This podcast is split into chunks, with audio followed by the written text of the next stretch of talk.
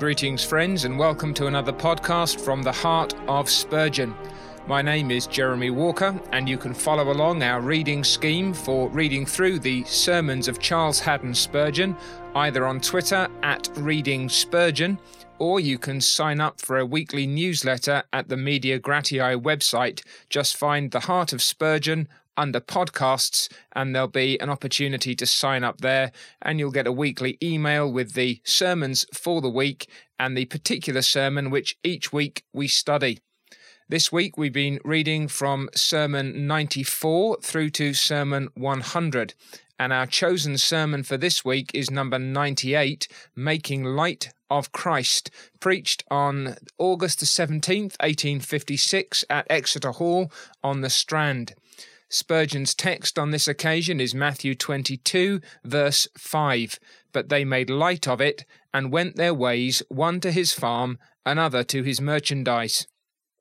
Now, Spurgeon's concern on this occasion is primarily evangelistic, and in the course of this sermon he's going to give us a wonderful example of what it is to perhaps peel back the layers of the human heart. He's going to give us an example of how we ourselves can make Christ known, whether we are preachers ourselves or if we're dealing with friends or family, colleagues or neighbours, whoever it may be. And almost incidentally, but it's never really incidental, is the glory of the Christ who is being despised and made light of. So that in the background, all the way through and pressing sometimes into the foreground, there'll be a presentation of Jesus that makes this making light of him clearer in its own ugliness and misery. So Spurgeon begins by telling us that man's not changed much since the days of Adam. In other words, our human nature has not altered over the centuries, and therefore, we still need to preach the same truths now as he did then, as had been preached in the days of the apostles, as needed to be preached all the way from the beginning. A gospel for salvation, that you should never do the devil's work by excusing sinners in their sins. Now, he talks about a certain class of Calvinists who are happy to do that, and he's speaking primarily of what are sometimes called hyper-Calvinists, those who, as Spurgeon frames it, are ready to excuse sinners in their sins, essentially say, well, that's not your problem, that's just what you are, and you shouldn't in any way expect to make any response of your own. Now, Spurgeon, as you well know, I hope, is going to be always emphatic about the sovereignty of God in salvation, but a doctrine of sovereignty that removes any notion of human responsibility is not part of Spurgeon's creed, because he doesn't find it in the Bible. And so he's going to speak directly to sinners, not to excuse them in their sins, but to expose them in their sins. And he's going to ask three questions, which he intends to answer. First, what is it that the sinner makes light of? Then, how does he make light of it? And thirdly, why does he make light of it? And then he's going to close with a general observation or two. So you already begin to see how he's going to dig down through the layers and make sure that we don't have any hiding places. This is also good for Christians, because even though we may not be making light of Christ with regard to salvation itself, too often there creeps into our souls a carelessness, a thoughtlessness, a distance even from our Saviour. So it will help us too to be pressed back toward Christ Jesus. So the first of those three questions, what is it that the sinner makes light of?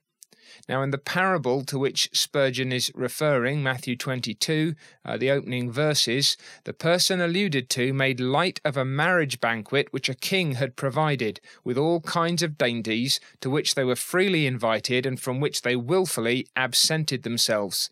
The spiritual meaning of this is easy to discover. Sinners who make light of Christ express their contempt of a glorious banquet which God has provided at the marriage of his Son. So there, just in a few words, Spurgeon is framing the whole exegetical foundation for this sermon. You have a parable about a great banquet, and there are people who are invited to the banquet, and they make light of the opportunity. The parallel is that people are invited to the wedding banquet of God the Son by the Father, and they themselves make light of, despise, neglect, or express their contempt for that feast. And so, on that basis, Spurgeon is going to now look at this issue of what it means to make light of these things. And here then are some of the things that the sinner makes light of when he turns his back upon this gospel offer. First, the sinner makes light of the messenger who brings him the news that the marriage supper is prepared. Every sinner who neglects the great salvation of Jesus Christ makes light of the gospel minister, which is no little insult to God's esteem. In other words, if the preacher is a true ambassador of Jesus Christ, then to reject the preacher is to reject Christ himself, and that is not a little thing in God's estimation. And the parallel with national ambassadors is well made by Spurgeon, that we are offended if one of our ambassadors is ill-treated in the court of another nation. God is offended when his ambassadors, Christ's ambassadors, are ill-treated by those to whom he sends them.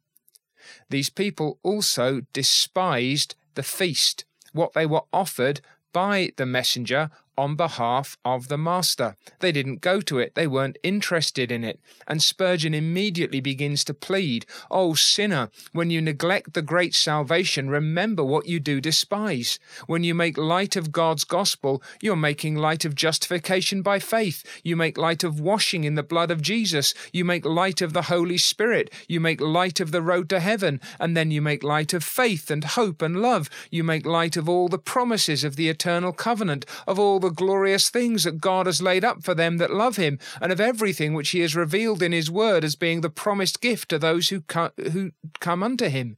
It's a solemn thing to make light of the gospel, for in that word, God's spell, good tidings, is summed up all that human nature can require and all that even the saints in bliss can receive. So if you're a believer, you're rejoicing now because you have received these things. But if you're a sinner, this is what you are turning your back upon. It's madness, says Spurgeon. It's worse than folly. What are you doing by turning your back upon such mercies and glories? But more than that, these are people who are making light of the King's Son, not just the blessings that are found in the salvation that Christ accomplishes, but the Christ who accomplishes salvation himself. That Christ, says Spurgeon, before whom glorious cherubs bow themselves, at whose feet the highest archangel thinks it is happiness to cast his crown. What a solemn thing to make light of Christ. But they make light of the King too. And there's a sense in which he's, at least at this stage, climbing up, not just the messenger from the King, not just the feast that the King prepares, the King's Son, and now the King himself. It is he who has prepared this banquet. And he talks about the nonsense of those who say, "Well, I'm going to follow God, but I don't care about Christ or the gospel. I'm a natural religionist." You insult the Almighty when you insult or deny his Son, says Spurgeon. Despise a man's offspring, and you're insulting the man himself. Unhappy souls, most unhappy must you be if you live and die making light of Christ and preferring anything else, your farms, your merchandise, your business, your home, your whatever you may be interested in, to the treasures of this gospel. And then he spreads it out a little bit, having risen to that pinnacle. The light, the great solemnities of eternity are made light of. You're making light of hell and of heaven. You're ignoring the fact that there is an eternity either of bliss or of woe for your undying soul. Every man who makes light of religion makes light of these things. He misjudges the value of his own soul, says our preacher, and the importance of its eternal state. So Spurgeon's heaping up the weight here upon our shoulders. This is what you are despising when you turn your back upon the gospel, upon the offer of Jesus Christ in salvation with all the blessings that are found in him from God. And now to the next level. How is it that men make light of it? If these are the things that we will reject or despise, how do we do it? Well, he says, first of all, it's making light of the gospel and of the whole of God's glorious things when men go to hear and yet do not attend. How many frequent churches and chapels, he says, how many spend their time there regularly to indulge in a comfortable nap? Think what a fearful insult that is to the King of Heaven. Many who go to our houses of worship, he says, don't sleep, but they do sit with a vacant stare, listening as they would to a man who could not play a lively tune upon a good instrument. What goes in at one ear goes out at another.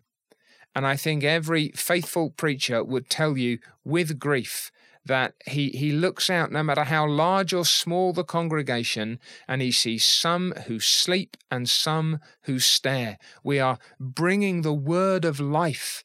And you might see it yourself. You might have seen your children or a friend come in and they're just paying no attention whatsoever, and it grieves your soul because you've got the opportunity and yet that you're neglecting it.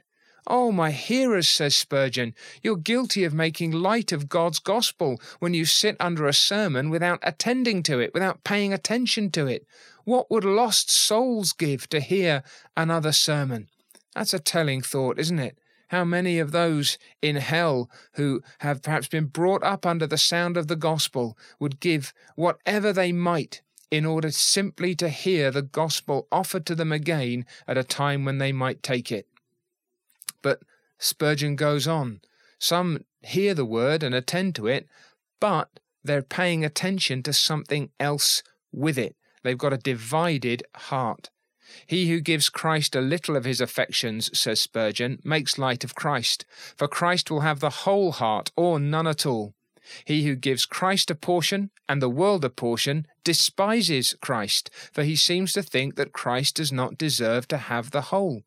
So to divide your heart between the religious and the profane, to take religion seriously at some times and to be careless or frivolous at others, is actually to say Christ is not worthy. I don't need him. He's not my all in all. I don't need to pay this great attention to him.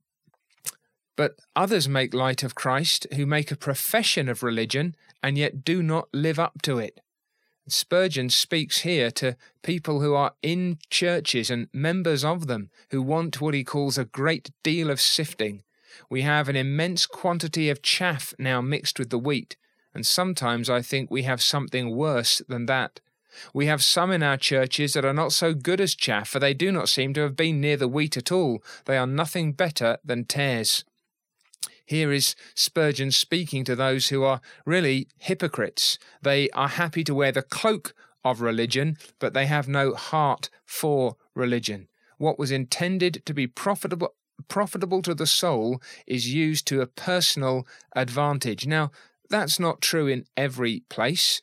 In some places, there's no social value, no cultural cachet in being thought of as a Christian.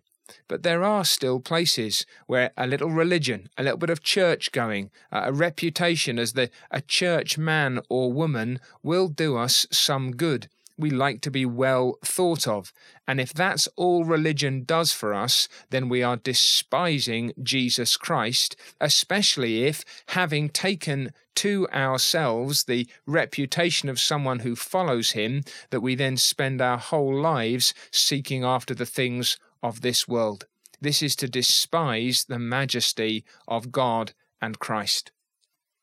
And so, just very briefly there from Spurgeon, those three things: making light of the gospel by hearing but not paying attention, by paying attention to something besides the gospel with a divided heart, or by making a profession of religion and yet not truly seeking after and following after Jesus Christ. But why then?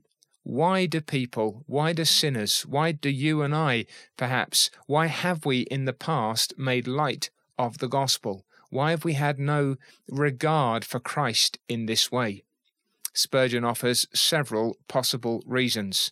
Because of ignorance, because of pride, because of unbelief, because of worldliness, because of thoughtlessness, because even of presumption or perhaps commonness of the gospel.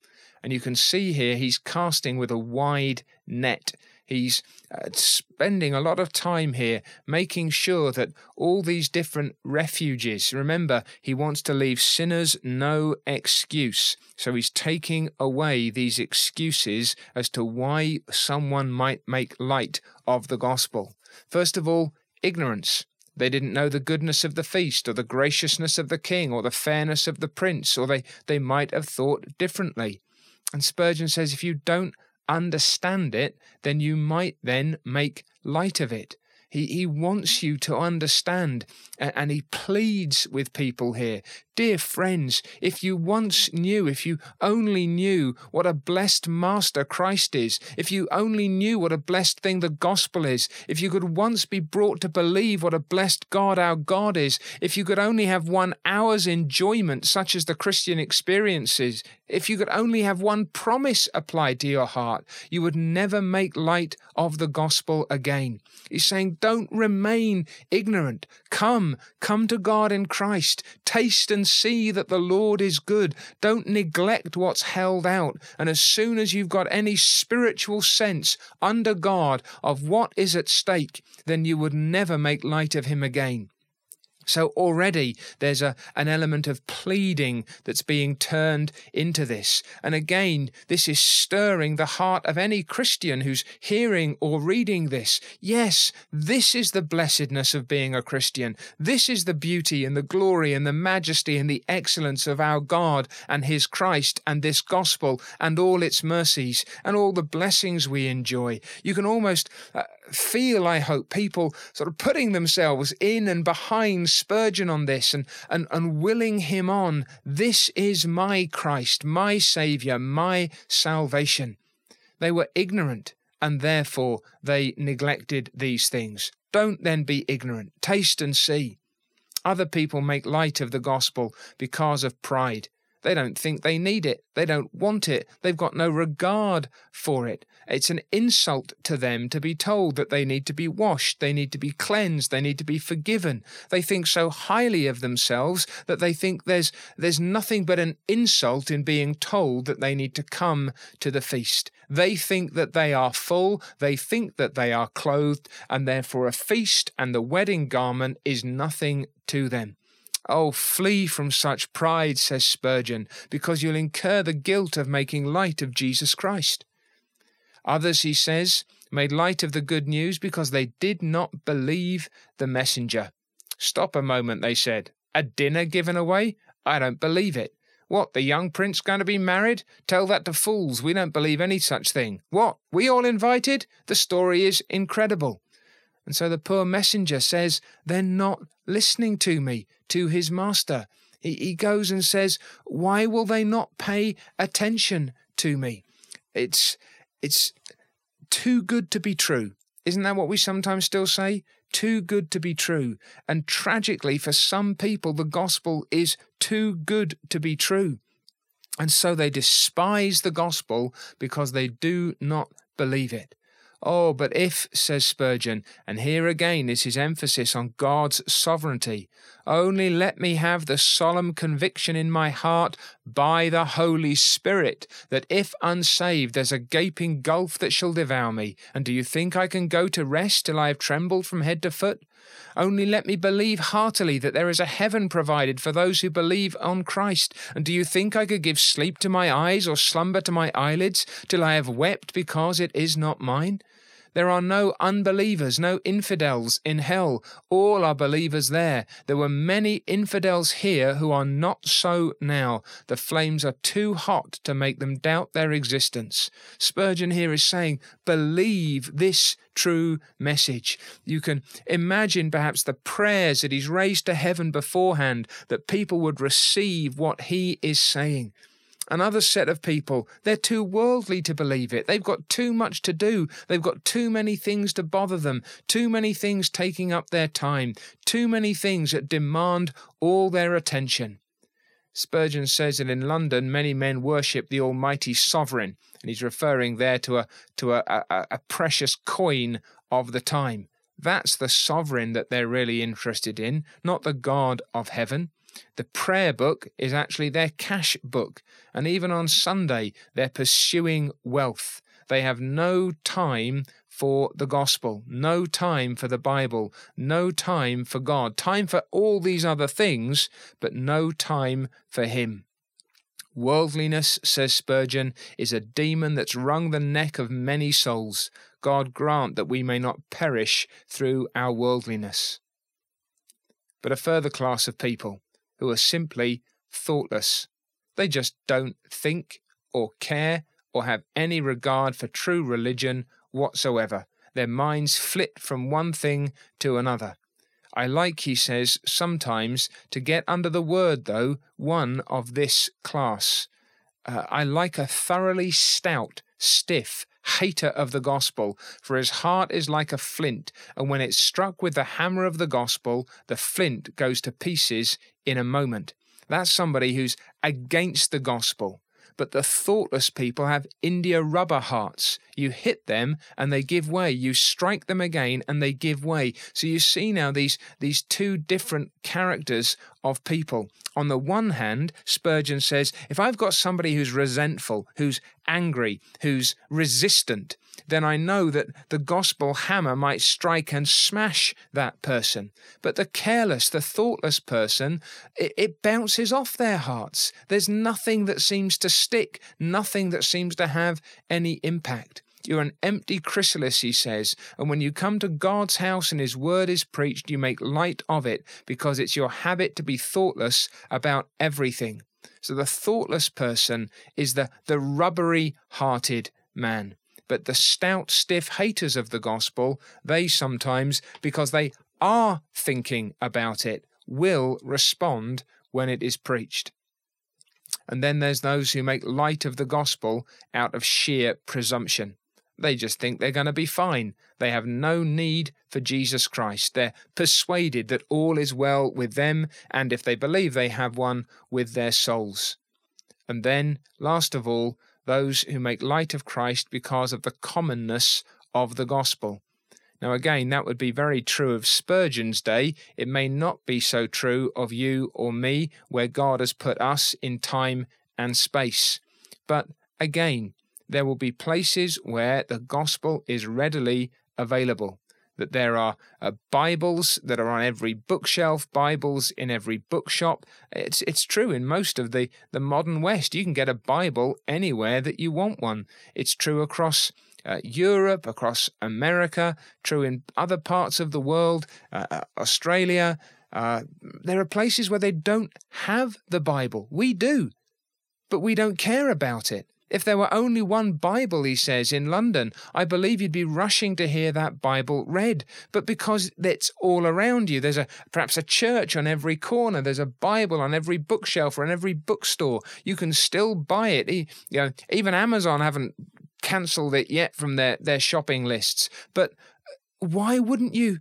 Because you think it's just there if you need it.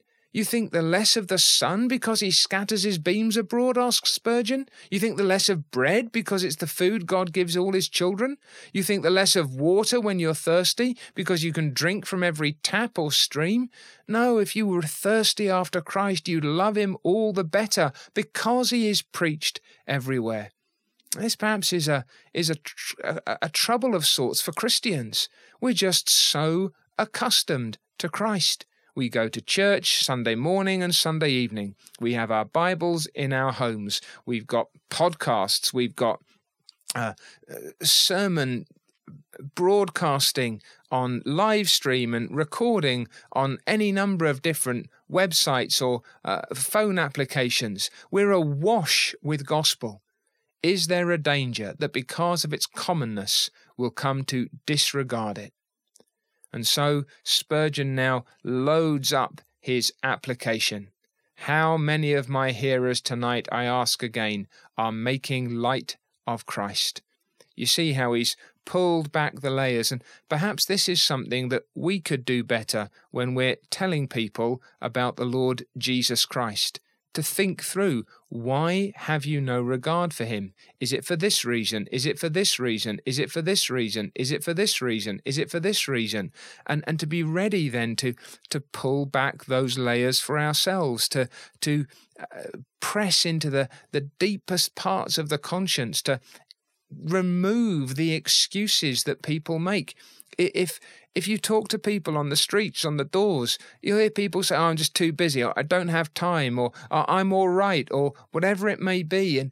And there are those who think that they're religious and they don't need anything extra, either some false religion or a false version of true religion. And here Spurgeon is teaching us, no, don't give up. Don't let them get away with that. Don't let them make those excuses. Come to them. Are you making light of Christ? Do you truly esteem him? It will go hard with you if you have despised Christ, he says, and shall die a despiser. Now, in the pulpit, you can't have that same dialogue in the same way, outwardly, openly, but Spurgeon's effectively dialoguing with his congregation and asking, are you in this category? Are you in this category? Are you in this category? Is this how you're thinking? Is this what you feel? Is this your assumption? And he's effectively taking away those excuses. And so he speaks to them. Mark this man's word tonight. Go away and laugh at it, but remember, I say to you again, it will be a solemn thing for you when Christ shall come to judgment, if you have made light of him, and worse than all, if you should ever be locked up in the caverns of despair, if you should ever hear it said, depart you cursed, if you should ever mingle your awful shrieks with the doleful howls of lost myriads, if you should see that the pit is bottomless, and the gulf that has walls of fire, it will be a fearful thing to find yourself in there, and to know that you can never get out again. As so often, Spurgeon brings his hearers face to face with judgment and damnation. And he says, if you laugh at me now, this is what you will face, and you will not be laughing then. Oh, believe then, he says, and to believe is to put your trust in Christ. To be baptized is to be plunged in water in the name of the Lord Jesus as a profession that you are already saved and that you love Christ. And so he that believes and is baptized shall be saved, and he that believes not shall be damned. Perhaps if you're reading through these sermons, you're struck by how often Spurgeon ends on that note. And he pleads here, may you never know the meaning of that last word, that word damned, and then bids his farewell. What a wonderful example to the preacher. What a help to those who are seeking to make Christ known in their families or among friends or on the streets or whatever it may be. What a incidental reminder of the beauty and the glory and the majesty of the Jesus whom we esteem, and the wonders of mercy and grace in God's gospel, holding Christ out to us. And what a good example of what it means to plead for souls as those who recognize their value. May God help us to recognize this language, to understand the meaning of salvation and damnation, that we may seize the one by God's grace and flee the other, and never come to know by experience what it means to be cast out and brought low and damned by the God of heaven and earth. May God help us to take these things to heart. Amen. This is From the Heart of Spurgeon with me, Jeremy Walker. I hope that today's podcast has been a blessing to your soul. If you would like to share that blessing with others, please leave us a review on your favourite podcast app, especially if you live outside the United States. It makes a genuine difference. Thanks very much for listening.